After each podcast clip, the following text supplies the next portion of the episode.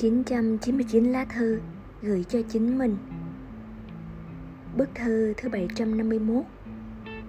Tình yêu là đèn, tình bạn là bóng. Khi đèn tắt, bạn sẽ phát hiện xung quanh mình đều là những chiếc bóng.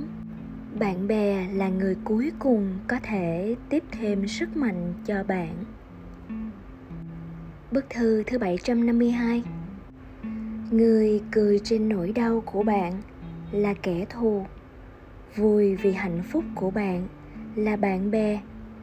Buồn vì sự đau khổ của bạn mới chính là tri kỷ. Bức thư thứ 753. Dù là bạn tốt hay người thân đến thế nào đi nữa, cũng cần để đối phương có không gian riêng. Đừng chuyện gì cũng phải đào sâu tìm hiểu. Tình bạn như vậy mới có thể dài lâu. Bức thư thứ 754. Bạn bè thật sự không phải mỗi lần gặp gỡ sẽ tỉ tê mãi không hết chuyện, mà là khi ở bên nhau, dù im lặng cũng chẳng cảm thấy bối rối. Bức thư thứ 755. Bạn bè chính là phần tươi đẹp, phong phú tô điểm cho cuộc sống của chúng ta. Là số điện thoại muốn gọi trong thời khắc bên bờ sụp đổ. Là tách trà xanh nồng ấm đêm thâu. Bức thư thứ 756. Bạn bè không nhất thiết phải môn đăng hộ đối, nhưng nhất định phải cùng hội cùng thuyền. Không nhất thiết phải như hình với bóng, nhưng nhất định phải cùng chung chí hướng. Không nhất thiết phải thề thốt hứa hẹn, nhưng nhất định phải hoạn nạn giúp nhau. Không nhất thiết phải gặp mặt mỗi ngày, nhưng nhất định trong tim luôn có nhau. Thứ đáng quý nhất của tình bạn không phải những năm tháng cùng nhau trải qua, mà là sau khi chia xa vẫn không ngừng nhớ đến, vẫn có thể quả quyết rằng cậu là bạn của tôi. Bức thư thứ 757. Khi bạn bè nói chuyện với nhau, đừng nói những lời ác ý hay bàn chuyện thị phi. Như vậy, tình cảm mới có thể càng thêm gắn kết. Giảm thiểu việc ngồi lê đôi mắt là một phần quan trọng trong việc thúc đẩy mối quan hệ giữa người với người. Lời hay cần truyền rộng, lời xấu một câu cũng đừng để lan ra. Bức thư thứ 758. Sự bền vững của tình bạn đến từ tâm hồn của mỗi người.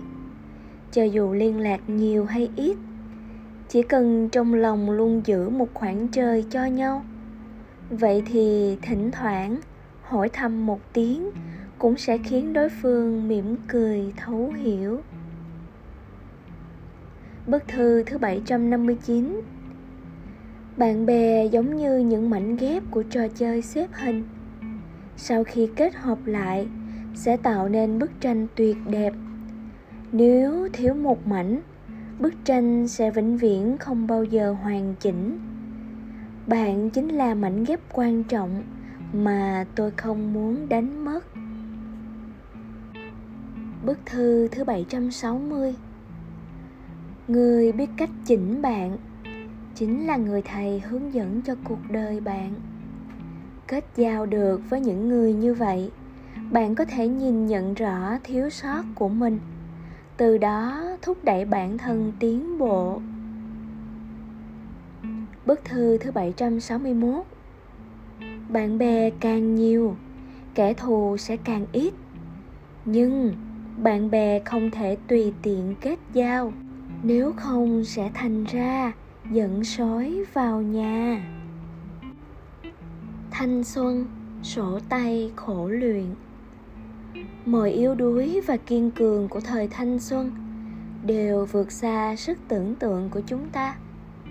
Có lúc chúng ta yếu đuối tới mức chỉ vì một câu nói mà đầm đìa nước mắt. Nhưng có lúc lại phát hiện ra Bản thân có thể cắn răng bước trên con đường rất dài. Bức thư thứ 762. Khi mới đôi mươi, xin hãy đặt mình vào vị trí của tuổi đôi mươi, nghiêm túc học hành, tích cực trau dồi năng lực và tôi luyện tâm trí. Những mục tiêu vĩ đại xa vời kia, cho dù bạn có khát khao ảo tưởng đến thế nào, thì cũng không bằng lúc này đọc thêm một vài trang sách, học hỏi thêm đôi điều, mỗi ngày dậy sớm phấn đấu, hướng tới tương lai. Bức thư thứ 763. Thời gian thực sự rất thần kỳ. Bạn không bao giờ biết được nó sẽ thay đổi con người mình như thế nào. Chẳng hạn, những món rau xanh khó ăn, ngụm bia đắng chát, những cuốn sách nhàm chán, hay thậm chí là người mà bạn ghét trước kia. Rồi sau này, có một ngày, bạn sẽ lại thích tất cả những điều đó. Bức thư thứ 764. Cuộc đời dù tốt đẹp đến đâu, cũng không thể chỉ có vui sướng mà chẳng hề khổ đau. Đặc biệt là khi còn trẻ, chúng ta của thời thanh xuân luôn gặp đủ các vấn đề, nếm trải đủ mùi đắng cay ngọt bùi. Có lúc chúng ta cảm thấy thế giới này thật tồi tệ, hận rằng sao tất cả không biến mất. Nhưng thật ra, đó chỉ là những khảo nghiệm mà cuộc sống dành cho chúng ta. Chẳng ai đủ may mắn thoát khỏi hết. Bức thư thứ 765. Nếu không đủ thông minh, những gì bạn có thể làm là phải nỗ lực và kiên trì. Cách để tìm được ước mơ đơn giản như thế này thôi. Không ngừng thử nghiệm. Khi ấp ủ một khát khao có thể ép bạn đến phát điên, thì đó là thứ mà bạn thực sự mong muốn có được. Thanh xuân chẳng thể kéo dài mãi mãi. Nó không chịu được sự phụ bạc. Chỉ cần nỗ lực sống, mọi hy sinh sẽ không hề vô ích. Bức thư thứ 766. Yêu một người mình thích, làm những việc mình hứng thú, có những mối quan hệ thân thiết mà bản thân mong muốn, bước trên con đường mình đã chọn. Đối với chúng ta, điều đó quan trọng như việc hít thở vậy. Chỉ là có một số chuyện, nếu hôm nay không làm, thì sẽ lại thêm một ngày bạn phải sống trong tình cảnh bản thân không muốn. Đời người rất dài, bất cứ lúc nào xuất phát đều vẫn kịp. Chỉ cần thay đổi theo chiều hướng tốt thì không bao giờ sợ muộn. Bức thư thứ 767. Không ai thật sự thấu hiểu bạn. Chưa bị hòn đá đập vào chân, họ sẽ không bao giờ biết nó đau đến nhường nào. Trên đường đời, mỗi chúng ta là kẻ lữ hành cô độc.